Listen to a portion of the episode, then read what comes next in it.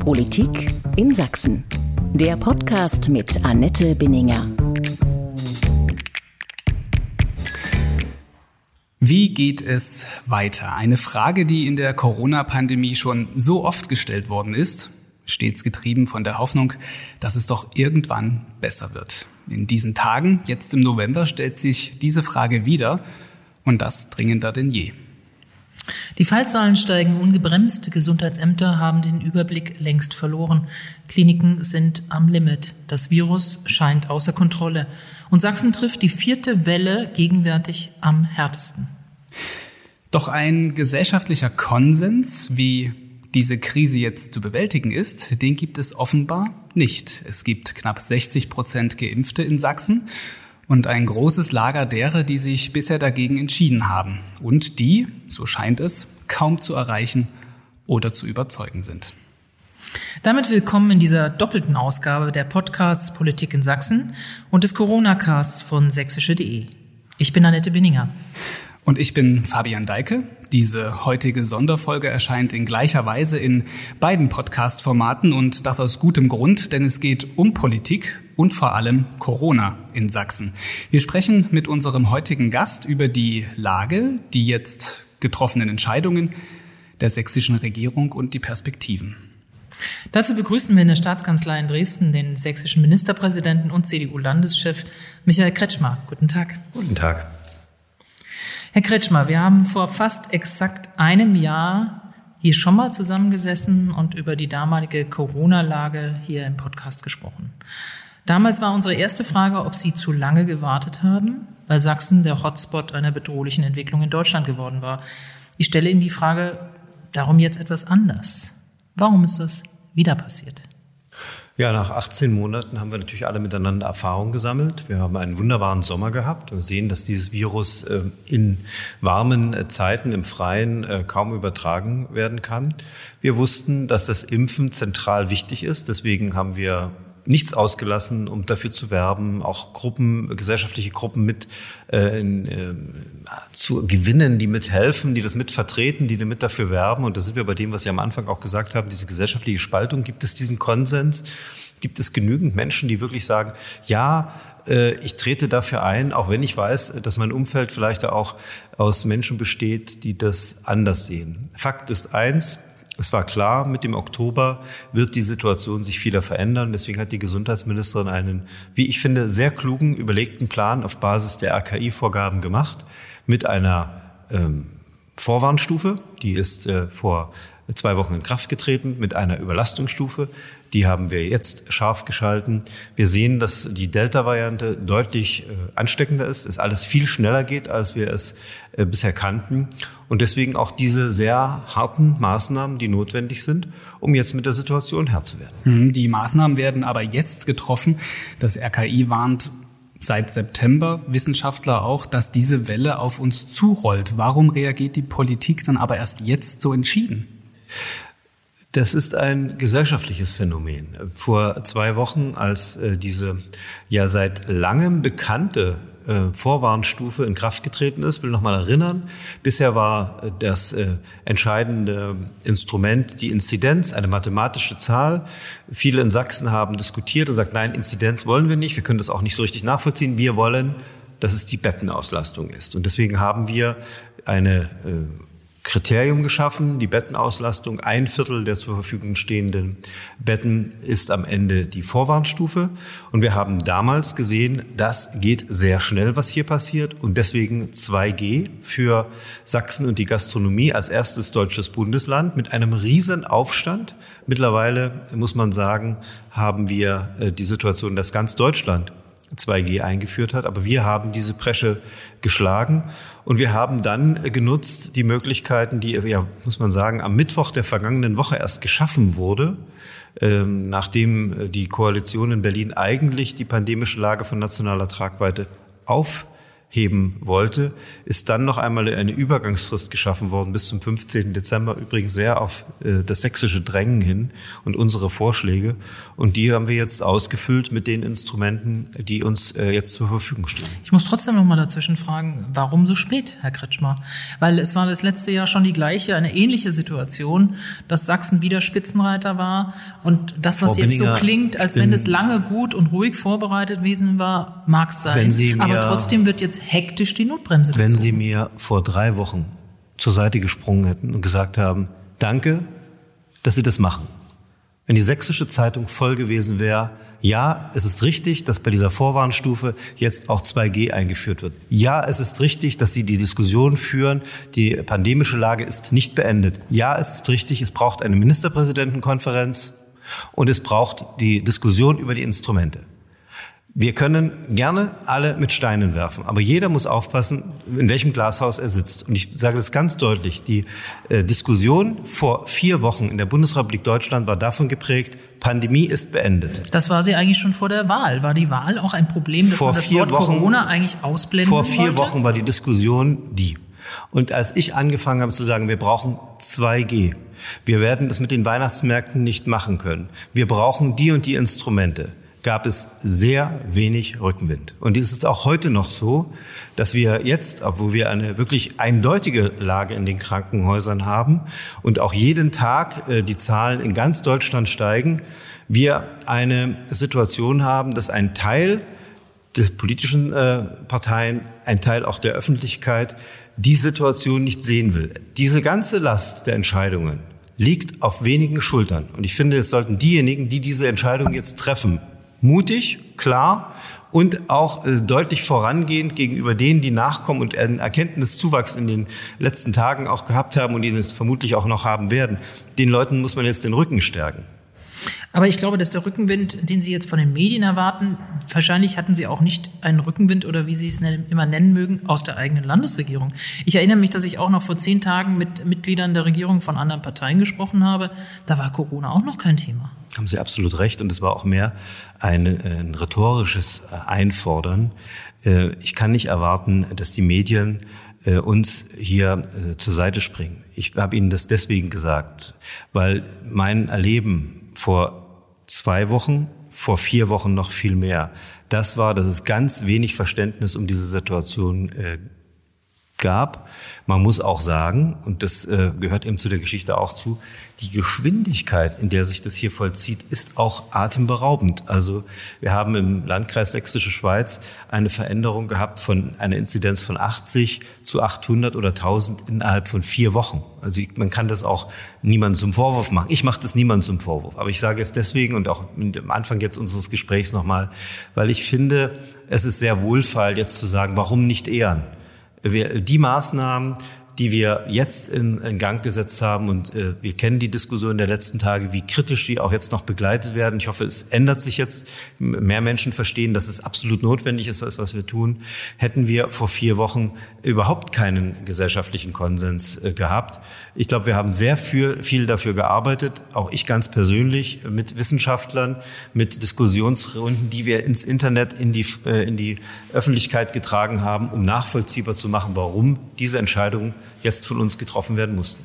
Warum ist es nach einem Jahr Pandemie immer noch so, dass man den Eindruck hat, dass Sie alleine die Last dieser Entscheidung und die Last auch der, des Gegenwindes gegen eine solche Entscheidung auf ihren Schultern tragen, wenn sie es noch nicht mal in der eigenen Landesregierung sich im Kabinett offenbar frühzeitig ein Wille, etwas gegenzuhalten, abgezeichnet hat oder auch nicht bei Landräten oder Bürgermeistern, wenn man jetzt sich umhört, auch jetzt noch nicht mal der Wille da zu sein scheint ist nicht meine Wahrnehmung. Und wenn es äh, so wäre, hätten wir diese Entscheidung auch nicht treffen können.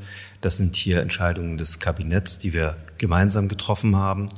Und äh, sowohl 2G noch einmal, wir sind das erste Bundesland, was es gemacht hat, als auch jetzt die Entscheidungen für diesen Wellenbrecher mit allen Maßnahmen. Jetzt werden sie in Thüringen wird analog gearbeitet, in Brandenburg wird analog gearbeitet.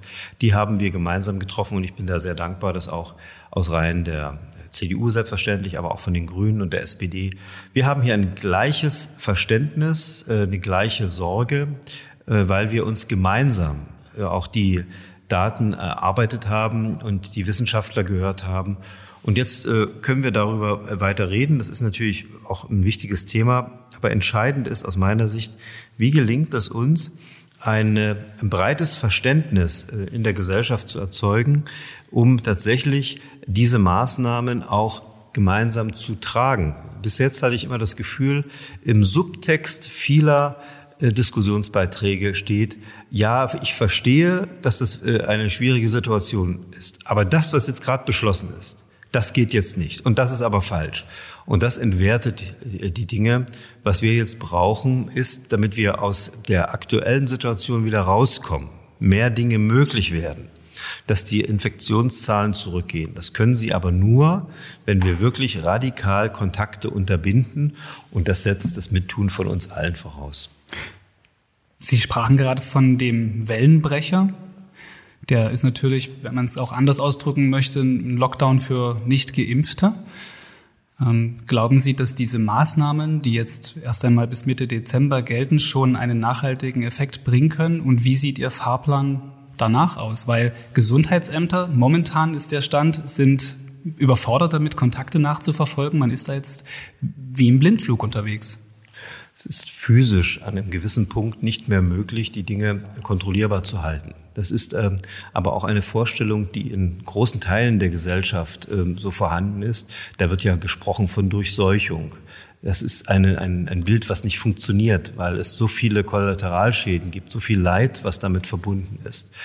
Es gibt äh, die Vorstellung, naja, hohe Inzidenzen, aber wie, wie wurde gesprochen über 1G? Also jeder wird regelmäßig getestet. Sie werden erleben in den nächsten äh, Tagen vielleicht äh, oder in wenigen Wochen, dass auch dieses 3G am Arbeitsplatz sehr schnell an die Grenze kommt. Diese Massen an Schnelltests, die, zu, äh, die da beschafft werden müssen, die sind gar es, nicht da. Die gibt es so am Markt gar nicht. Genau, das sind also Vorstellungen, die da vorhanden sind. Das hat ähm, da ist der Wunsch Vater des Gedanken, aber dieses Virus richtet sich nicht nach unserem Wunsch. Die Zahl der täglichen Infektionen muss so niedrig bleiben. Ich sag mal so, wie in einer Stadt wie Dresden wird man vielleicht 40 oder 50 Kontakte äh, verlässlich nachverfolgen können und damit Infektionsketten unterbrechen. Bei 500 ist Schluss. Und das merken Sie auch an den PCR-Tests und an anderen Sachen. Deswegen jetzt diese Situation. Wie erfolgreich kann die sein? Wir haben uns sehr abgestimmt mit Österreich, habe auch mit den Kollegen dort mehrmals telefoniert. Die heißen ja dort nicht Ministerpräsidenten, sondern Landeshauptmann. Die haben zwei Instrumente mehr als wir. Die haben alle Gaststätten geschlossen und auch alle Einzelhandelsgeschäfte geschlossen. Das haben wir nicht getan, weil auch in Deutschland der Wunsch viel stärker ist, dass Geimpfte doch äh, anders auch behandelt werden müssen. Sie haben ja schließlich auch was getan, das verstehe ich. Für die Infektionsbekämpfung ist es natürlich eher nicht so gut. Also was uns gelingen sollte, ist äh, diesen deutlichen Anstieg zu bremsen, in eine Seitwärtsbewegung zu kommen. Und wir werden zum Ende dieser Woche anhand der Mobilitätsdaten, die ausgewertet se äh, werden, sehen, ob wir auf einem richtigen Weg sind. Was ist das nächste Werkzeug in dem Werkzeugkasten, von dem Sie auch neulich sprachen, dass Sie ziehen würden? Ja, das ist jetzt wieder ein, ein Problem. Ähm, natürlich habe ich Dinge im Kopf und ich glaube, jeder von uns, der darüber spricht, aber wenn ich das jetzt hier ausspreche, dann ist das die Schlagzeile morgen oder übermorgen. Und ich würde gerne, dass wir eher jetzt äh, dieses gemeinsame Verständnis haben, wie die Situation ist. Ich möchte nicht polarisieren. Ich möchte auch nicht spalten. Ich würde auch gerne die Hand reichen denen, die nicht geimpft sind, dass sie sich nicht stigmatisiert fühlen. Äh, der Satz, äh, wir haben eine Pandemie der Ungeimpften, ist natürlich trotzdem richtig. Wir haben eine Inzidenz von 1800 bei den Ungeimpften und vielleicht von 50 oder 60 bei den Geimpften. Also es ist ganz eindeutig, wie die Sachen zusammenhängen. Auch wenn man Deutschland vergleicht, Schleswig-Holstein mit einer hohen Impfquote, wir mit der niedrigsten. Es ist ganz eindeutig, was hier passiert. Aber das nutzt uns ja nichts. Wir müssen jetzt durch diese schwere Zeit und wir müssen nach dieser Krise gemeinsam leben. Und deswegen würde ich gern die Diskussion so führen, dass jeder Verständnis hat für diese Maßnahmen, sie in seinem Umfeld lebt und dass äh, wir trotzdem für das Impfen weiter werben und die, die sich per Tu nicht impfen lassen wollen, für sich aber akzeptieren, dass sie zumindest in diesen Wintermonaten sich deutlich zurücknehmen müssen und deutlich mehr testen, als äh, Sie das vielleicht gedacht haben, aber das ist dann eben, wer A sagt, muss auch dann für sich B sagen. Aber wie sieht der Fahrplan aus? Also ich sag mal, ich verstehe das, äh, so wie Sie es eben erläutert haben, dass Sie sagen, ich würde es jetzt mal so interpretieren, dass Sie den Leuten nicht mehr zumuten wollen, auch als Sie jetzt erstmal fassen können, damit das auch stabil ist, was jetzt beschlossen ist an Maßnahmen. Aber gleichzeitig ist doch auch da ein großer Wunsch da, jetzt mal ein bisschen eine längere Perspektive zu bekommen als nur die nächsten zwei, drei Wochen. Also Brandenburg hat zum Beispiel, kommen wir vielleicht nachher noch drauf, Weihnachtsferien vorgezogen auf den 20. Da fängt die, hört die Schule früher auf. Das, was auch im letzten Jahr hier in Sachsen gemacht wurde. Oder aber auch die, die Frage, Teil-Lockdown, Wellenbrecher, ganzer Lockdown. Eigentlich denkt doch kaum, kaum noch einer, dass darum noch irgendwie einer rumkommen kann hier in Sachsen. Warum redet man nicht so offen darüber, dass das jetzt eine Option ist und dass man das möglicherweise auch in acht bis zehn Tagen so entscheiden muss? Also, wenn uns äh, das gelungen ist, dass äh, damit dieses Bewusstsein entstanden ist in großen Teilen der Bevölkerung, dann ist viel gewonnen. Noch einmal, vor vier Wochen war das ganz anders. Und ähm, jetzt äh, kann man in einer Naturkatastrophe und in der befinden wir uns. Diese Pandemie ist ja nicht etwas, wo man einem Einzelnen die Schuld geben kann, auch nicht einer einzelnen Gruppe. Es ist ein Virus, mit dem wir umgehen müssen. Und wir haben mehr Instrumente als unsere Vorfahren, die vor 100 oder 200 Jahren mit solchen Naturkatastrophen umgehen mussten. Ähm, aber es ist trotzdem schwer genug. Und jetzt muss man ähm, sich anschauen, welche Instrumente hat, haben wir. Wir haben uns jetzt einen Instrumentenkasten gegeben, der gilt bis zum 12. Dezember. Äh, wir können monitoren, äh, einmal anhand der Mobilitätsdaten. Da sieht man sehr schnell, was passiert. Wenn die Zahlen runtergehen, besteht die Wahrscheinlichkeit sehr, ist sie halt sehr hoch, dass tatsächlich auch dann am Ende das Infektionsgeschehen zurückgeht. Wir werden in den nächsten zehn Tagen aber auch das Infektionsgeschehen sehen. Wir sind heute ständig, regelmäßig über den Zahlen, über dem deutschen äh, Durchschnitt der Bundesrepublik Deutschland. Äh, wir haben manchmal 10, 15 Prozent der äh, Corona-Fälle Deutschlands entfallen auf Sachsen. Das zeigt auch, wie groß das äh, Ausbruchsgeschehen jetzt hier gerade ist. Wenn wir wieder äh, nach unten kommen, auch prozentual, sehen wir, wir sind auf dem richtigen Weg. Und das würde ich doch jetzt als erstes erstmal sehen. Die Aufgaben, die derzeit vor den Händlern stehen, den Gastronomen stehen, den Betrieben stehen, die jetzt alle äh, umstellen müssen auf 2G oder 3G, die sind doch gewaltig. Und das muss man den Leuten nochmal die Möglichkeit geben, dass sie das auch versuchen.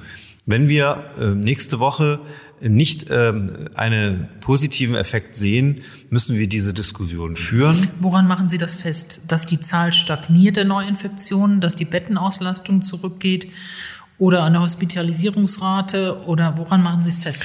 Also die äh, Bettenauslastung wird in den nächsten Wochen äh, dramatisch steigen. Wir sind also da auch mit den Klinikkollegen im Gespräch. Wir bereiten die Verlegung in andere Bundesländer vor. Wir haben äh, doch eine auch sehr, sehr, sehr schnelle, rasante äh, Zunahme dieser Infektionszahlen und das spiegelt sich auch im Krankenhaus wieder. Noch gibt es die Möglichkeiten zur Verlegung und wir werden sie nutzen, um auch Vorsorge zu betreiben. Vielleicht muss man das äh, mal so sehen. Wir haben als Zahl, die uns hier leitet, 3000 Betten, die mit Corona-Patienten belegt äh, sind, und Pi mal Daumen ungefähr, also rund. Ähm, und das ist die Zahl, die wir am 24. Dezember des vergangenen Jahres hatten, als die, also auf der Spitze der äh, Corona-Welle. Und das war damals auch eine riesige Belastung für die Krankenhäuser. Wir sind äh, heute über 2000. Wir haben eine Prognose, dass wir über 3000 am Ende in 14 Tagen liegen werden. Von daher wird auch die Verlegung äh, vorbereitet werden. Das kann man kaum noch beeinflussen. Die Menschen, die jetzt äh, erkrankt sind, werden also in diesen 10, 14 Tagen ins Krankenhaus kommen. Das ist ähm, nicht änderbar. Das muss jetzt gestaltet werden und da arbeiten sehr viele Menschen mit. Bin auch sehr viel in den Krankenhäusern, um den Frauen und Männern da auch äh, Mut zuzusprechen, aber auch mich zu bedanken und zu zeigen, wir sehen eure Situation und das, was ihr erlebt hier in den Krankenhäusern, ist für uns handlungsleitend in der Politik und es muss es auch für uns als Gesellschaft sein. Wir müssen solidarisch sein mit denen, die dort das Gesundheitssystem aufrechterhalten. Was wir erreichen können, ist, dass der Anteil beispielsweise der Corona-Fälle auf ganz Deutschland gesehen wieder auf, das, äh, auf den Bevölkerungsdurchschnitt Sachsens zurückkommt. Oder dass wir nicht äh, jeden Tag mehr Fälle als am Vortag haben oder im Vergleich zur Vorwoche. Wenn das erreicht würde, dann hätten wir äh, mit unseren Maßnahmen Erfolg. Und dann müssen wir auf ein Niveau kommen, dass die Gesundheitsämter es wieder schaffen, diese Kontaktnachverfolgung zu realisieren. Eins nach dem anderen. Jetzt müssen wir erstmal sehen, dass das, was wir ins Werk gesetzt haben, auch tatsächlich eine Wirkung entfaltet. Ich frage nochmal, weil das eine Frage ist, die viele bewegt und weil Sie so ein bisschen ihr ausgewichen sind. Ich kann das nachvollziehen, aber ich frage Sie trotzdem, weil ich das auch für die Leute frage, die das anhören. Schließen Sie aus, dass es einen kompletten Lockdown vor Weihnachten gibt? Ich habe ja äh, mich dafür eingesetzt, dass dieses Instrument in der Bundesgesetzgebung gibt. Und Sie haben verfolgt, äh, dass es da eine, einen Unwillen gibt, äh, Instrumente äh, zu schaffen, die genutzt werden können. Niemand macht leichtfertig einen Lockdown. Niemand kommt leichtfertig zu einer Schließung oder zu Kontaktbeschränkungen.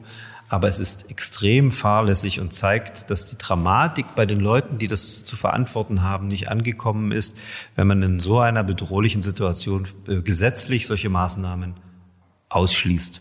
Und ich sage Ihnen voraus, dass wir in den nächsten Wochen eine Diskussion erleben werden und auch dort eine Korrektur äh, der äh, Vorstellungen der Ampelkoalition.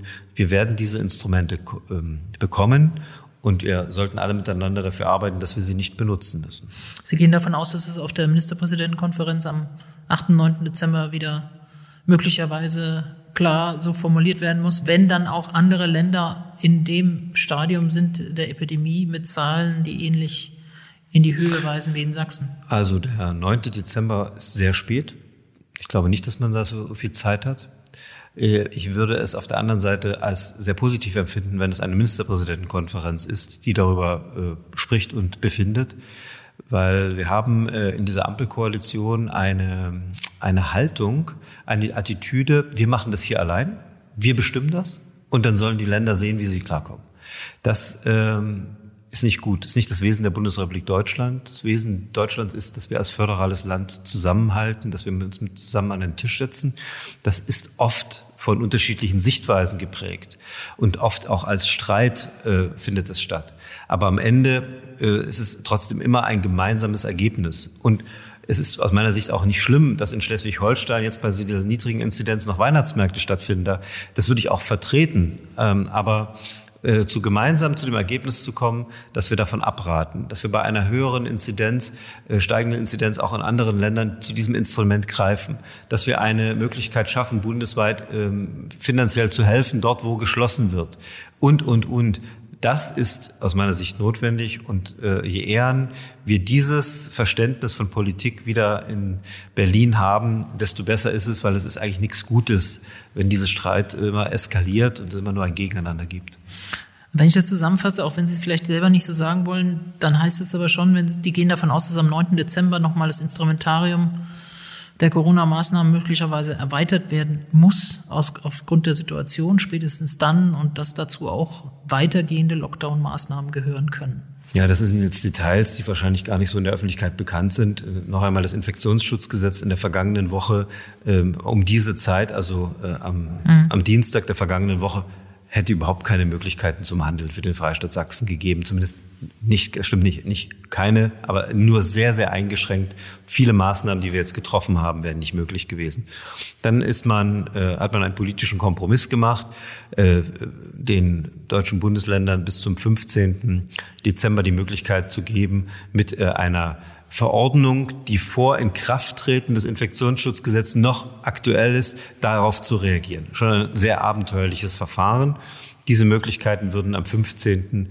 Dezember auslaufen. Und ich glaube, es ist vollkommen klar, die Situation wird sich bis dahin nicht so geklärt haben, dass man das alles nicht braucht. Das Gesetz muss geändert werden, muss angepasst werden. Und das passiert hoffentlich bald. Dieser politische Prozess, Sie sagten gerade, das sind halt Details, die sehen die Menschen nicht zwingend da draußen. Das mag den einen oder anderen vielleicht auch dann nicht interessieren. Sie sehen halt nur, die Zahlen gehen nach oben und ein Instrument, was eben helfen kann, um die Zahlen nachhaltig zu drücken, ist die Impfung. Und ich glaube, wir sollten an der Stelle mal vielleicht schwenken auf das Thema Impfen. Und da ist es so, dass eben nicht innerhalb der letzten zwei, drei Wochen da entschieden wurde, wo die Reise für Sachsen jetzt hingeht, sondern schon in den Monaten davor. Wie kommt es, dass Sachsen jetzt bei rund 60 Prozent Impf Quote steht, durchgeimpft und ein Land wie Bremen bei 80 oder Sie sagten vorhin Schleswig-Holstein, ich glaube, das sind dort um die 75. Mhm. Was läuft da hier schief? Es ist eine individuelle Entscheidung jedes Einzelnen und es gibt ganz unterschiedliche Beweggründe. Ich bin da auch äh, beeindruckt oder manchmal auch erschüttert äh, darüber, was äh, an auch Gerüchten äh, über das Impfen verbreitet wird. Sicherlich hat die Kommunikation über die Impfstoffe da auch ihren Beitrag dazu geleistet. Aber am Ende ist es eine individuelle Entscheidung. Und wir haben äh, mantraartig für dieses Impfen geworben. Wir haben einen eigenen Impfgipfel auch nochmal vor den Ferien gemacht. Und wir haben dann gesehen, wie die Zahl der Impfungen in den Sommerwochen so rapide abgenommen hat. Am Ende waren es ganz Deutschland eine Million Impfdosen. Mit äh, der Entscheidung der Ständigen Impfkommission zur Drittimpfung ist das hochgeschnellt auf vier Millionen Impfdosen. In dieser Woche werden sechs Millionen Impfdosen ausgeliefert werden. Das vollzieht sich im Freistaat Sachsen auch und hat dann dieses, äh, diese furchtbaren Bilder, die wirklich also auch mich äh, so ärgern, dass die Menschen äh, im Freien anstehen müssen, 100 Meter, drei oder vier Stunden in der Kälte stehen. Das ist äh, nicht unser Anspruch, das will ich ganz deutlich sagen. Es wird sehr intensiv daran gearbeitet, im Gesundheitsministerium die Situation zu verbessern. Wir haben finanzielle Ressourcen nochmal zur Verfügung gestellt. Wir sind mit der Ärzteschaft im Gespräch. Ich glaube der Kassenärztlichen Vereinigung und den Hausärzten auch. Auch dort braucht es eine Umstellung. Da sind auch wieder Details dahinter. Bisher musste man vier, 14 äh, Tage vor dem Impfen bestellen. Das war unglaublich schwierig. Jetzt ist das verändert worden. Ich habe heute in meinem Gespräch mit dem Präsidenten der Kassenärztlichen Vereinigung noch einmal auch von ihm das Wort bekommen. Zwischen 100 und 200.000 Impfungen pro Woche. Und äh, das Ab wird, wann? Ja, jetzt, äh, also in, in diesen, schon beginnend in dieser Woche und dann hochlaufend. Äh, die Ärzte sehen sich da auch in der Pflicht. Wir haben mit unseren mobilen Impfteams, äh, wir haben mit den Krankenhäusern und auch mit äh, unseren finanziellen Zuwendungen jetzt nochmal an die Landkreise und kreisfreien Städte da viel geschafft und jetzt muss es möglichst schnell vorangehen und es geht um die Drittimpfung, weil das ist der Grund für die sogenannten Impfdurchbrüche, weil eben der Impfschutz dann nachgelassen hat. Und es geht um, den, um die Erst- und Zweitimpfung für diejenigen, die sich jetzt auch ein Stück weit äh, umorientieren. Und das ist ja gut so. Mhm. Ich, ich nenne es mal Boosterwelle. Dass diese Boosterwelle kommt, das war aber auch nicht erst vor zwei, drei, vier Wochen klar. Hätte man da vielleicht auch, es ist immer hätte man, hätte man, aber hätte man da nicht auch, auch eher reagieren müssen und schauen müssen, wenn nur verhältnismäßig wenig Hausärzte, niedergelassene Ärzte mit impfen. Wir sind immer noch bei 1800 oder 2400 Arztpraxen im Moment. Da eher Druck machen müssen? Ja, am Ende ist es genau diese Entscheidung der Ständigen Impfkommission und vermutlich auch äh, die Debatte, die wir losgetreten haben vor vier Wochen, eben nicht Ende der pandemischen Lage, sondern eine äh, sehr große Zuspitzung, die dazu geführt hat, und ähm, ja, das ist äh, nicht, nicht gut. Äh, wir haben diese Bilder überall in Deutschland und sie ärgern uns in Sachsen, auch mich ganz persönlich sehr.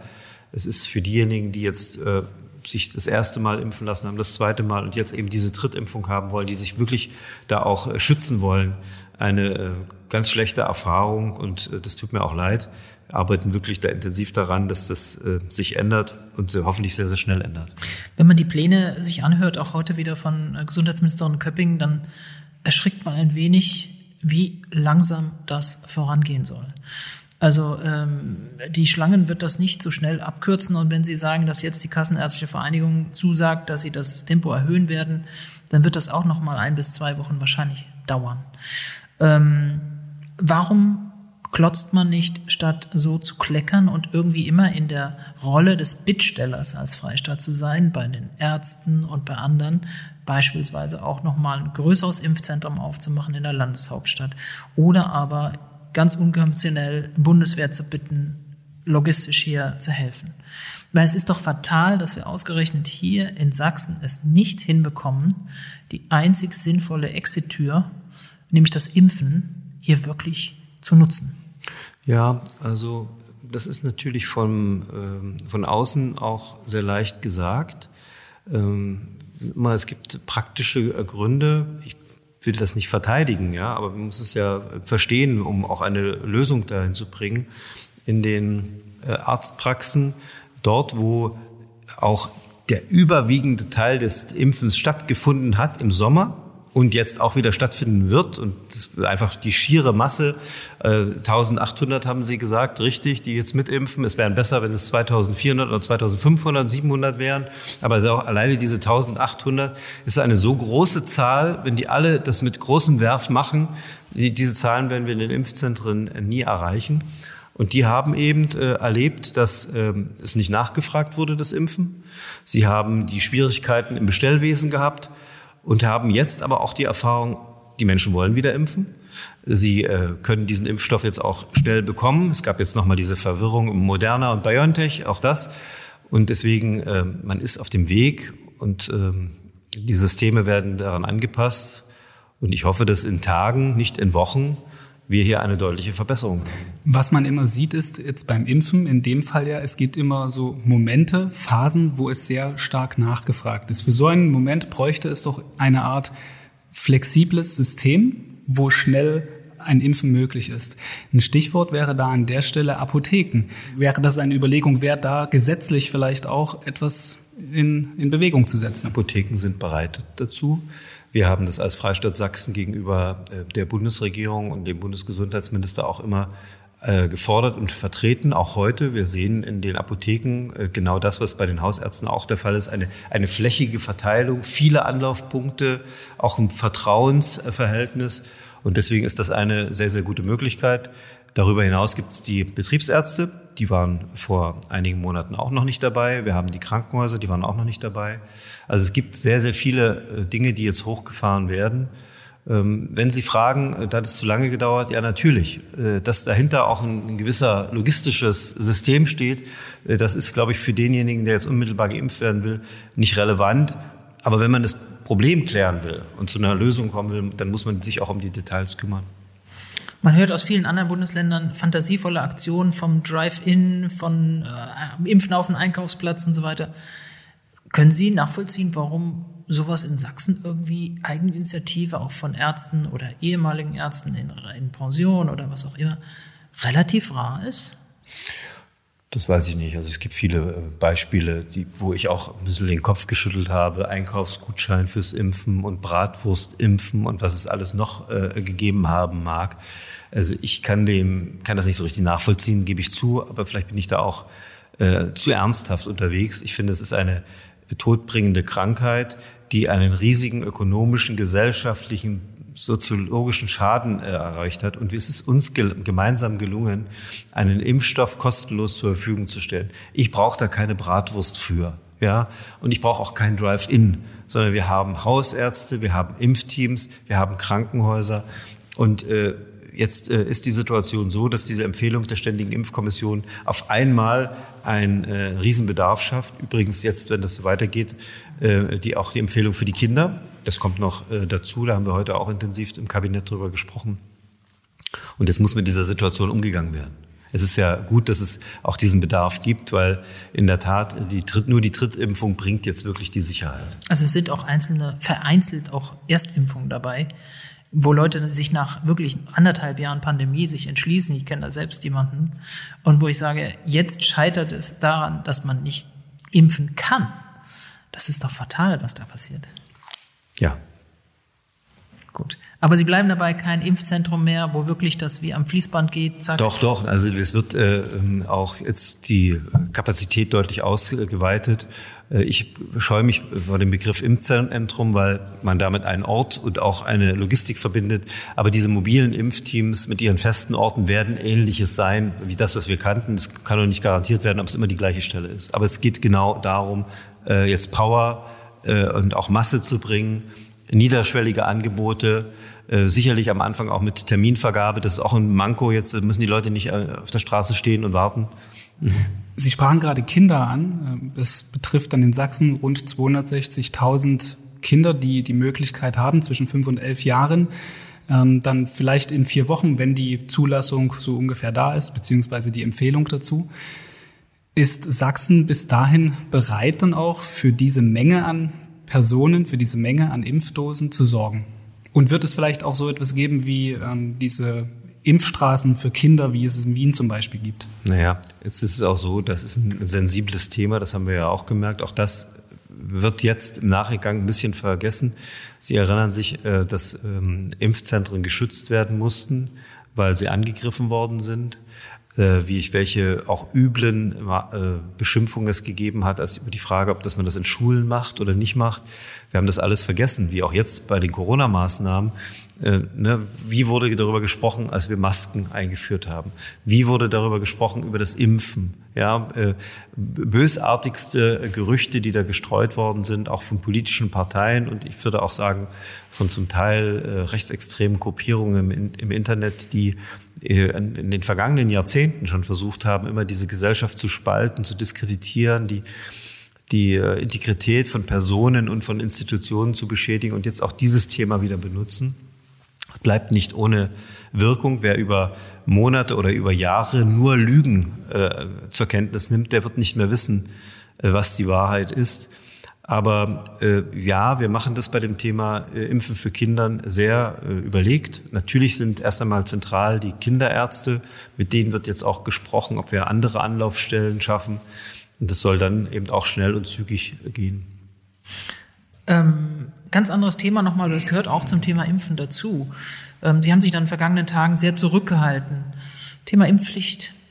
Andere Ministerpräsidenten haben sich da schon sehr deutlich festgelegt auch für eine allgemeine Impfpflicht, andere nur für Teilimpfpflicht, in dem Sinne für Erzieher, für Lehrer, äh, für Kranken- und Pflegepersonal.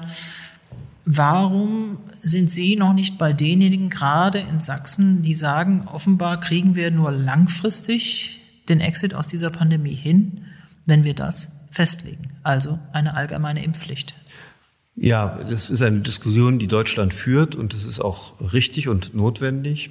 Ich bin ähm, in meinem Erleben eher immer derjenige gewesen, der nicht mit Zwang agiert, sondern mit Überzeugung und mit Erkenntnis. Und äh, die Maßnahmen, die wir jetzt auch auf den Weg gebracht haben, sollen nicht spalten, sondern sollen äh, sehr klar an einer medizinischen Notwendigkeit, sehr klar an der Notwendigkeit, Pandemie zu bekämpfen, agieren. Deswegen 2G, weil eben äh, diese Gruppe äh, nicht so ein großes Infektionsgeschehen hat. Deswegen 3G in den Einrichtungen, weil man äh, das schützen muss. Deswegen Kontaktbeschränkung für diejenigen, die nicht geimpft sind. Also es ist, glaube ich, wer möchte, kann das sehr klar eine rote Linie und einen roten Faden erkennen.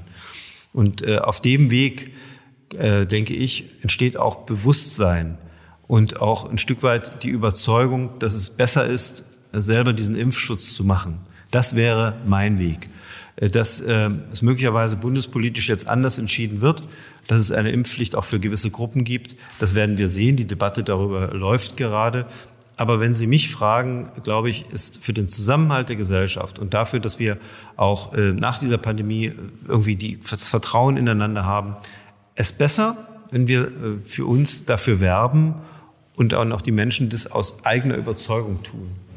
Sie setzen immer noch auf diese eigene Überzeugung, Eigenverantwortung auch. Das zieht sich bei Ihnen wie ein roter Faden durch. Aber ich denke so ein bisschen mit Grausen daran, dass wir möglicherweise, wenn diese vierte Welle überwunden ist, wir im Frühjahr, im Sommer wieder ganz schnell alle vergessen, dass da mal Corona war. Wir lockern dann alles, es verschwindet alles und wir werden dann eine möglicherweise fünfte Winterwelle im Herbst 2022 haben und haben das Gleiche nochmal wie diesen Winter. Ich will mich auch nicht komplett dagegen stellen. Sie haben mich nach meiner Meinung gefragt und es läuft eine Debatte, in der sich äh, an der Sie sich aber nicht so richtig beteiligen, weil Sie, weil Sie eine andere Position haben? Nee, ich beteilige oder? mich daran und zwar mit der Position, die ich jetzt habe. Und da bleibe ich ja auch äh, bei meiner Linie, die ich seit vielen Monaten habe. Und ähm, ja, es wird, glaube ich, werden diejenigen, die jetzt Impfpflicht äh, fordern, weil das was Neues ist und für manche auch was Unerhörtes, äh, werden mehr gehört als diejenigen, die die leisen Töne sagen. Also ich würde eher versuchen, jetzt mal die Maßnahmen, die wir jetzt ergriffen haben, zur Wirkung zu entfalten und nicht schon wieder abzulenken. Ich würde mal darüber sprechen, ob es nicht besser ist, wenn Menschen überzeugt sind von etwas, dass es für das gesellschaftliche Klima und auch für die Durchsetzung viel besser ist. Das ist halt so. Es ist nur schwierig, tatsächlich, das sehen wir ja, zieht sich auch wie der rote Faden durch. Sie sagten von, wie haben wir gesprochen, als Masken eingeführt worden sind. Das geht bei jedem Thema, wo es darum geht, vielleicht irgendetwas einzuschränken oder etwas vorzugeben, was in einer Pandemie wohl notwendig ist.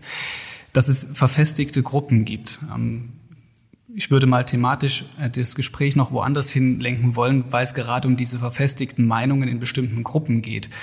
Ähm, die Entrüstung darüber, dass Maßnahmen getroffen werden, die bricht sich vornehmlich in sozialen Medienbahnen oder in diesen Chatgruppen, auf die Sie vorhin auch angesprochen haben.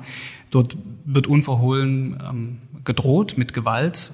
Das hat jetzt in den vergangenen Tagen, auch nachdem klar war, dass Sachsen jetzt auf diese harte 2G-Regel umschwenkt, auch auf den Straßen sich wieder Bahnen gebrochen und es werden Todesdrohungen ausgesprochen auf Demonstrationen, wo auch Sie tatsächlich angesprochen werden.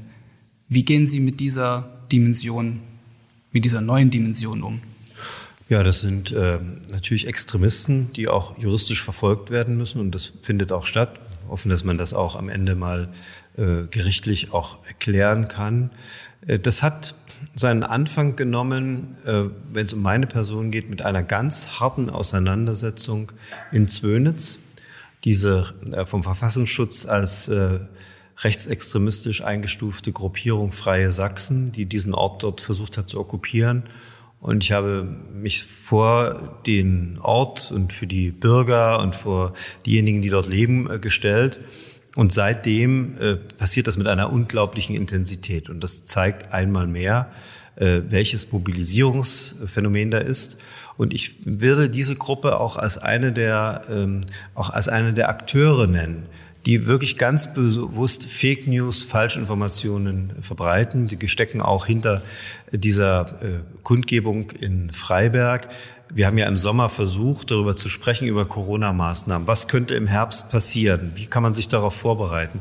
Und draußen haben die Leute geschrien. Wir haben manchmal gedacht, wenn die nicht so geschrien hätten, sondern mal zugehört hätten, mal reflektiert hätten, anderen die Möglichkeit gegeben hätten, mit nachzudenken, wären wir heute vielleicht nicht in dieser Situation. Und ich glaube, wir müssen, wir dürfen uns zu keinem Zeitpunkt vor diesen Leuten einschüchtern lassen.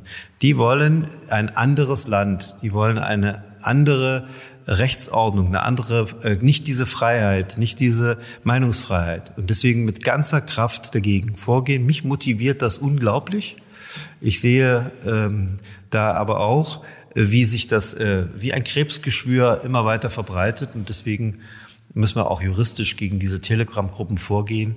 Das hat nichts mit Meinungsfreiheit zu tun, sondern das muss äh, geklärt werden. Es kann ja nicht sein, dass da äh, 50, 60.000 Menschen über Monate wirklich mit Falschinformationen, mit bösartigsten Dingen sich gegenseitig äh, hochputschen. Da bin ich wieder bei dem Satz, nicht wenn man zu lange nur Lügen hört, weiß man nicht mehr, was die Wahrheit ist. Und das ist gefährlich.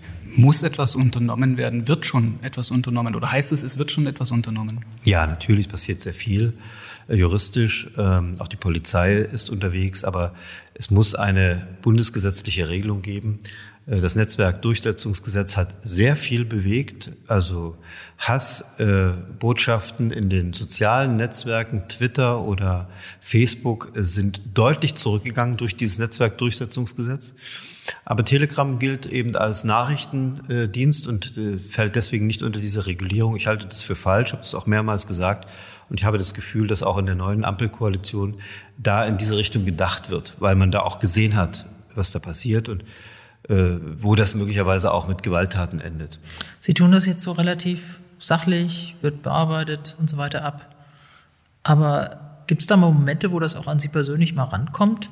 Ich sag mal, solche Plakate wie Kretschmer verhaften, was ich jetzt heute gesehen hatte von den Freien Sachsen oder äh, erschießt ihn, Sprechchöre und so weiter. Und wenn man dann ein bisschen in diesen Dreck reinguckt, der da im Netz zu finden ist, äh, dann sind das etliche Drohungen gegen sie persönlich.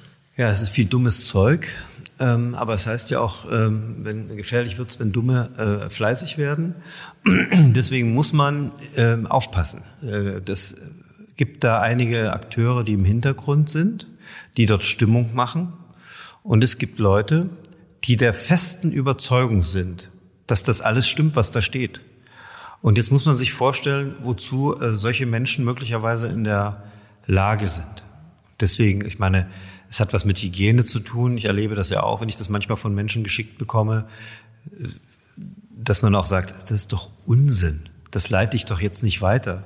Ich will damit nichts zu tun haben. Oder ich widerspreche. Nur widersprechen ist in dieser Telegram-Gruppe gar nicht möglich, weil man dann sofort ausgeschlossen wird.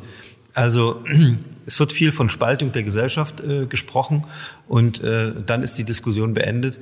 Nein, muss die Sache schon etwas konkreter machen. Um was geht es hier? Wir können, und das ist ja nun auch oft genug bewiesen worden, über alles sprechen. Wir können über Impfstoff reden, über die Qualität, wir können über wissenschaftliche Fakten sprechen, aber mit einer vernünftigen Gesprächskultur und einer vernünftigen Qualität.